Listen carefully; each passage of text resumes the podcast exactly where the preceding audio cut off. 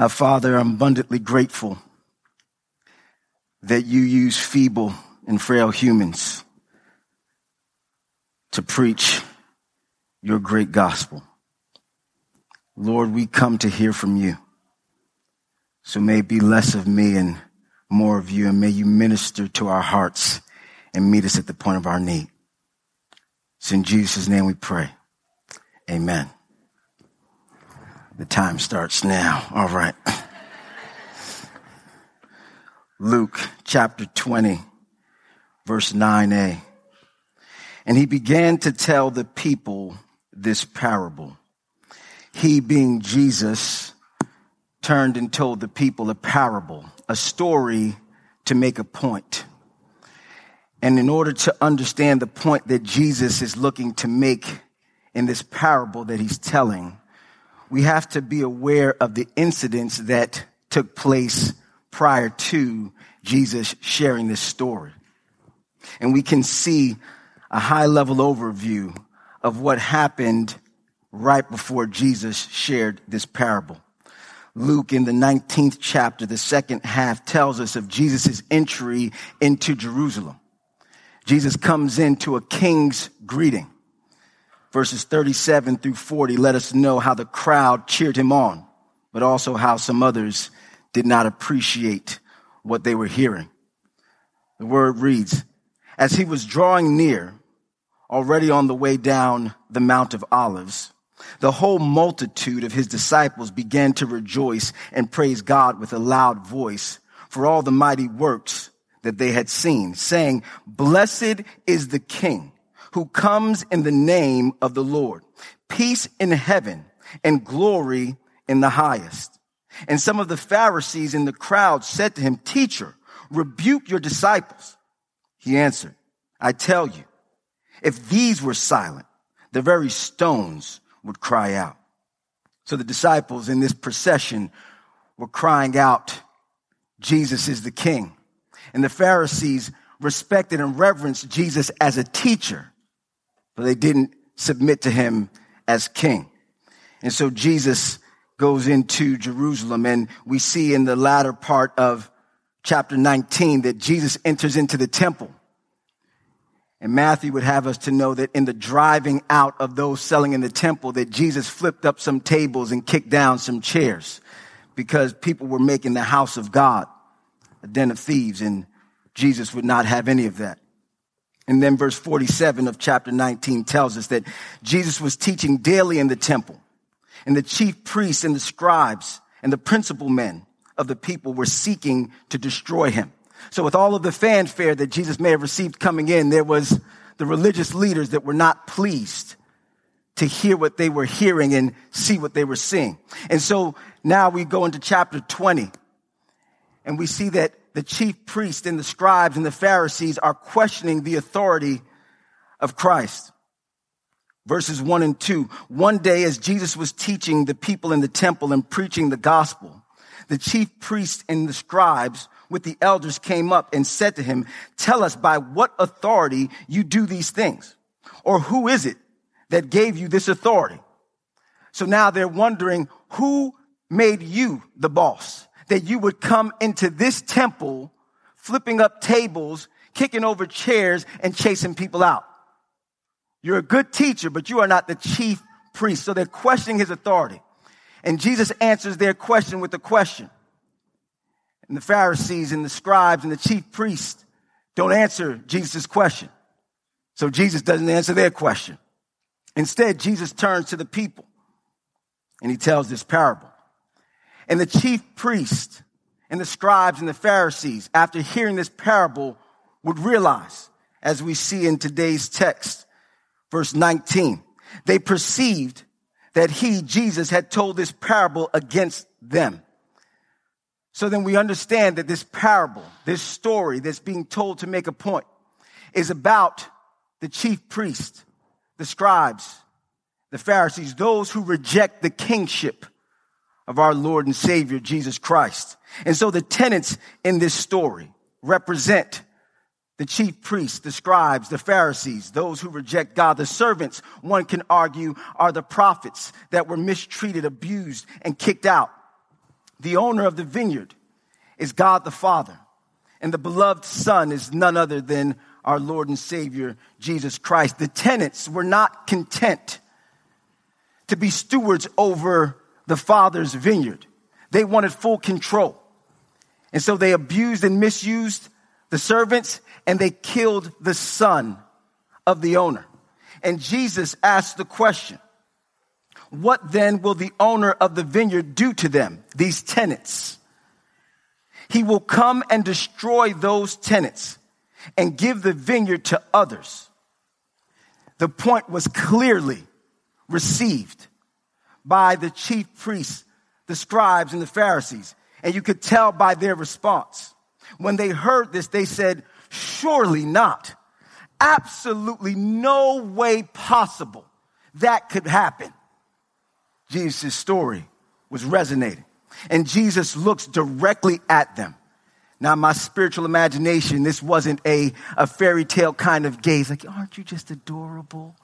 No, it was a piercing stare through your eyes into your soul. And Jesus looks directly at them and lets them know it's written. And I love how Jesus does that. He doesn't say, This is my opinion. No, do you know what the word of God says? Now, again, he's talking to the chief priest, those who would have memorized, which still blows my mind that this could be possible, the Torah. So they would be very well aware of the word of God and what God, the Son, is getting ready to say to them. What then is this that is written? Jesus teases out from Psalm 118 and maybe Isaiah 28. The stone that the builders rejected has become the cornerstone. And then Jesus points them to the scroll of Isaiah. Everyone who falls on that stone will be broken to pieces. And when it falls on anyone, it will crush him. In other words, your response to the son will determine your outcome. You cannot reject the son of God and not expect to experience condemnation. Right? That's what we read in John 13. John 3 verse 16 and on. Jesus says that I have come not to condemn the world, but to save the world. But if you don't receive the son, then you're condemned already. So if you reject the stone, the stone that the Lord has sent, that becomes the cornerstone, then you will be crushed and broken to pieces. Now, this is not a happy kind of a story. This parable may sink in the pit of your stomach and cause you to feel a little bit unsettled, maybe even squeamish if you find yourself a religious leader and if you find yourself agreeing with the religious leaders. And this is the truth of God's word that we all must grapple with.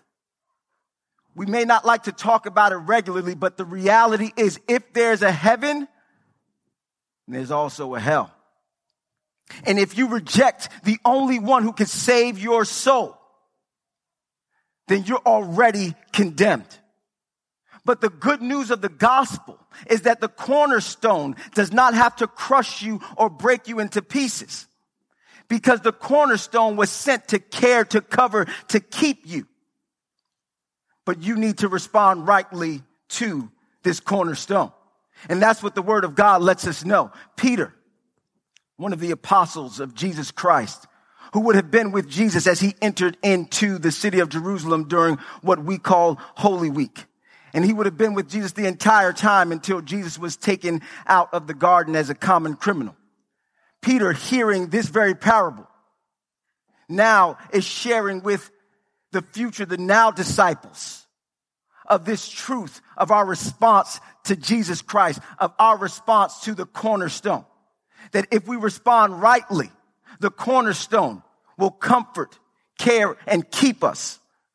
But if we don't respond rightly, if we reject the stone, then we will find ourselves crushed and broken into pieces. First Peter chapter 2, starting at verse 4. As you come to him, him being Jesus Christ, a living stone, rejected by men, but in the sight of God, chosen and precious.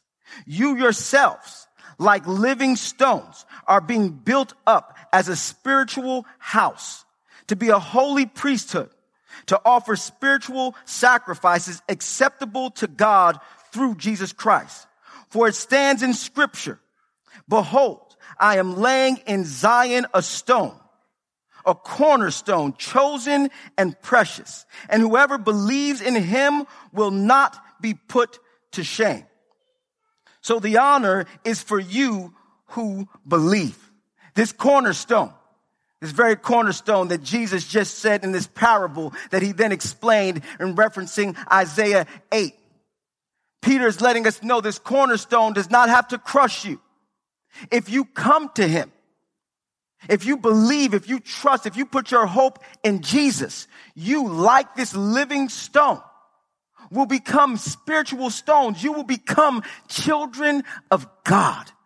It's your honor for those who believe. Whoever believes in him will not be put to shame. But you have to receive Jesus.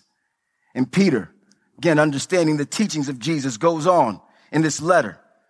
Verse 7b. But for those who do not believe, the stone that the builders rejected has become the cornerstone and a stone of stumbling and a rock of offense.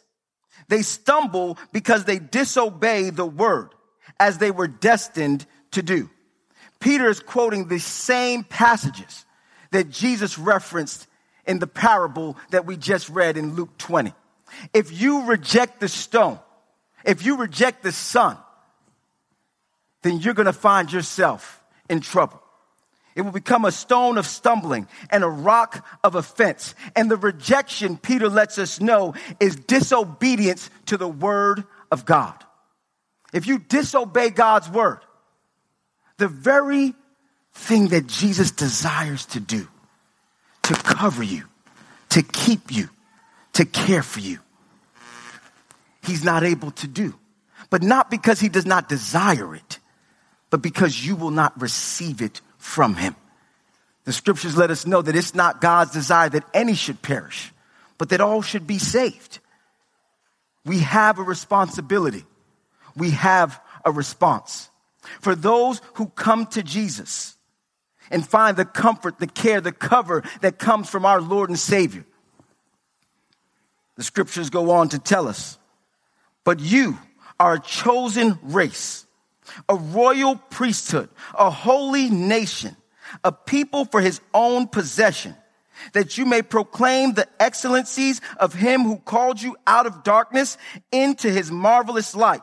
Once you were not a people, but now you are God's people. Once you had not received mercy, but now you have received mercy. You are different because you have come to Jesus.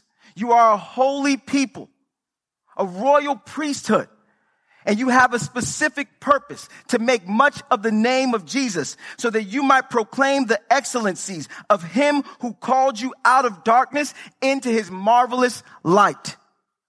And Peter goes on to admonish those who have come to him, who have received the cornerstone, to behave in a way that's appropriate for those who call themselves children of God. He says in verse 11 and 12, Beloved, I urge you, exhort, plead with you, if I could force you, as sojourners and exiles, to abstain from the passions of the flesh, which wage war against your soul. Keep your conduct among the Gentiles honorable, so that when they speak against you as evildoers, they may see your good deeds and glorify God on the day of visitation. There was this expectation that we as believers would not continue to behave in a way that's demonstrated in the world, but that as we come to Christ, we would now, as citizens of heaven, live as sojourners and exiles in this life. And this is an important point to be made because when we look back at this parable that Jesus told, who was he speaking to? He was not speaking to Gentiles. He was speaking to the chief priest, the scribes and the Pharisees, those who knew the word of God. And yet he's telling them that their response to the son is going to determine their outcome. They would look at you and tell you, we're not slaves to sin. We are children of Abraham. And Jesus is letting them know, no, what you do with me is going to determine where you find yourself for eternity. And we have that same danger as the chief priest, the scribes and the Pharisees, where we can rest on our laurels and think because I know some things that I can coast into glory. No, you cannot. Until the day the Lord calls you home, we have to run, we have to endure to the end. So as long as we're on this earth, we cannot be like the tenants and become complacent and look to gain control and try to make it about our comfort. We have to stay awake and continue to fight the good fight of faith. We must live as sojourners and exiles. That means when people look at you and they look at me, they should see something different. I don't live counter to the culture. I live in obedience to God's word. And when you see that, it should cause you to wonder, what is it that makes you different? Why is it that you do not just use this foul language? Why is it that you do not just tell somebody a piece of your mind? Why is it that you love people who are not being loving to you? Because I've come. I've come to the stone, the cornerstone, and he's changed my life. And now, as I have come to him, a living stone, rejected by men, but in the sight of God, chosen and precious, like living stones, I'm being built up as a spiritual house. And now I'm a chosen race, a royal priesthood, a holy nation. I'm not going to live contrary to the word of God. See, we have to be careful, people of God, because in our cultural day, we're good with a lot of information. And information is not a bad thing. But information without application does not put us in the position of experiencing transformation. I spoke to an atheist who has memorized the Psalms. You're right. I did not say Psalm 1. The Psalms. I have not even thought to attempt to memorize the Psalms. I love Psalm 119 and I get about halfway through and I'm like, there's no way I'm going to remember this. By the time I remember it, I'm going to forget it. Memorized the Psalms and does not believe in God. How, how did you get past 104? Uh-huh. And not be in awe of Jesus? How? How does that happen? The devil believes and trembles, but yet he does not respond. The tenants did not respond rightly. The chief priests, the scribes did not respond rightly. It's not enough I don't know where you stand on this. Drew will clean it up later if he needs to. It's not enough to say that you prayed the sinner's prayer. That's not even a thing. Do you believe? We'll talk later. Remember, you can't tell me I prayed the sinner's prayer when I was 20, but for the last 23 years I've been living like a hellion. Then I don't know what you said then, but you're not saved. If you truly have come to Jesus, then you know how I'm going to know that? You will look like the one that you love. You will live like sojourners and exiles, abstaining from the passions of the flesh, which wage war against your soul. Listen, I don't have to come back here, so I'm gonna just lay it all out. There's some things that we really need to wrestle with, family. There's some things that we're watching on TV that isn't edifying to our body, but is feeding some passions of the flesh. There's some things that you're reading that's not feeding the soul, but it's fueling the passions of the flesh. Sojourn Oak Forest. Sojourners and exiles. Act like it. Live like it. Right? There's some things that we have to say no to. Is it in and of itself evil? Absolutely not. But if it's not edifying my soul, then what is it doing to me? Could it be enough to just start to lure me away ever so slightly from the things of God? You think about how Paul lived, right? We just read Philippians. I count all that stuff as loss. Why? That I might gain the excellency of the knowledge of Jesus Christ, my Lord and Savior. Right? So I put some things behind. Can I do those things? I could. But it's not beneficial for me to continue to endure to the end. And I want to hear God say, well done, good and faithful servant. You can hear the parable from Luke 20 and feel like, well, I'm not the tenants. I'm not a scribe. I believe that Jesus is king. I'd be a part of the crowd saying, Hosanna, glory to God in the highest.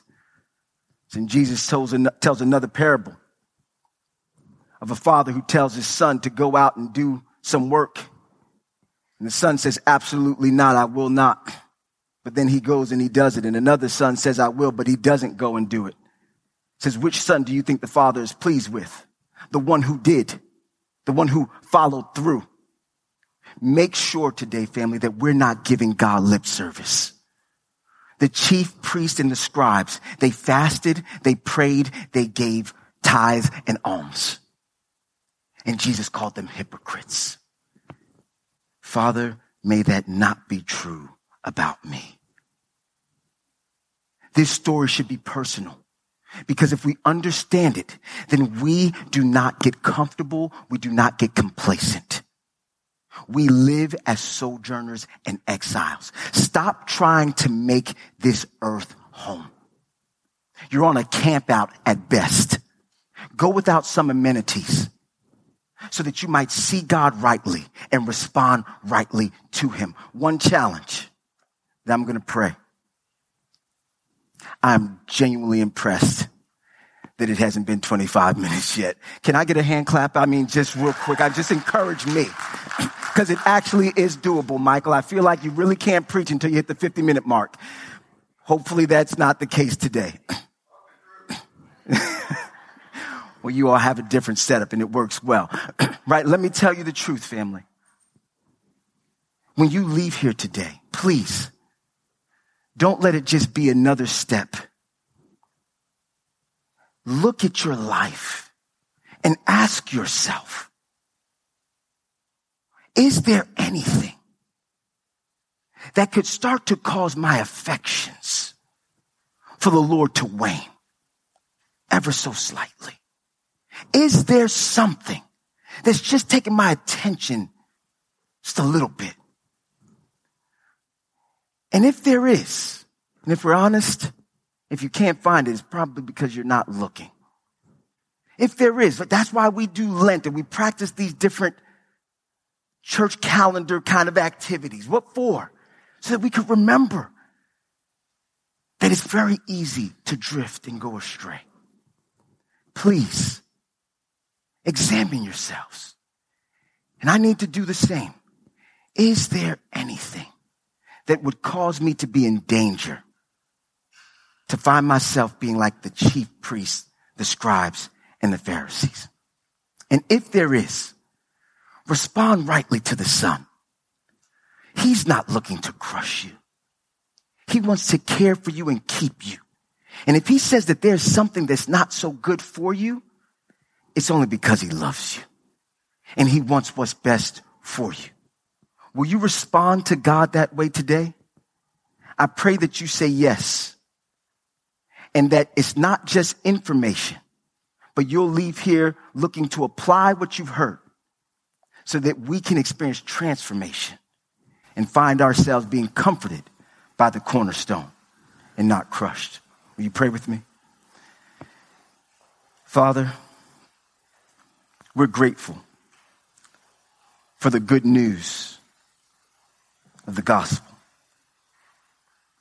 for how you let us know that you have sent your son to save us, not to condemn us, but that you also let us know that we must respond rightly to the word of God repeatedly. And so, Lord, we come not just looking to receive information this morning, but looking to be transformed, to apply the truths of your word, so that we might see, know, and believe that Jesus is the Christ. Thank you for the finished work of the cross, for the blood of our Lord and Savior, that our relationship is not based on perfection, it's not based on our performance, but it's based on your grace and your mercy. So I pray that we all leave this place today ready to run for you and to leave some things behind. It's in Jesus' name we pray. Amen.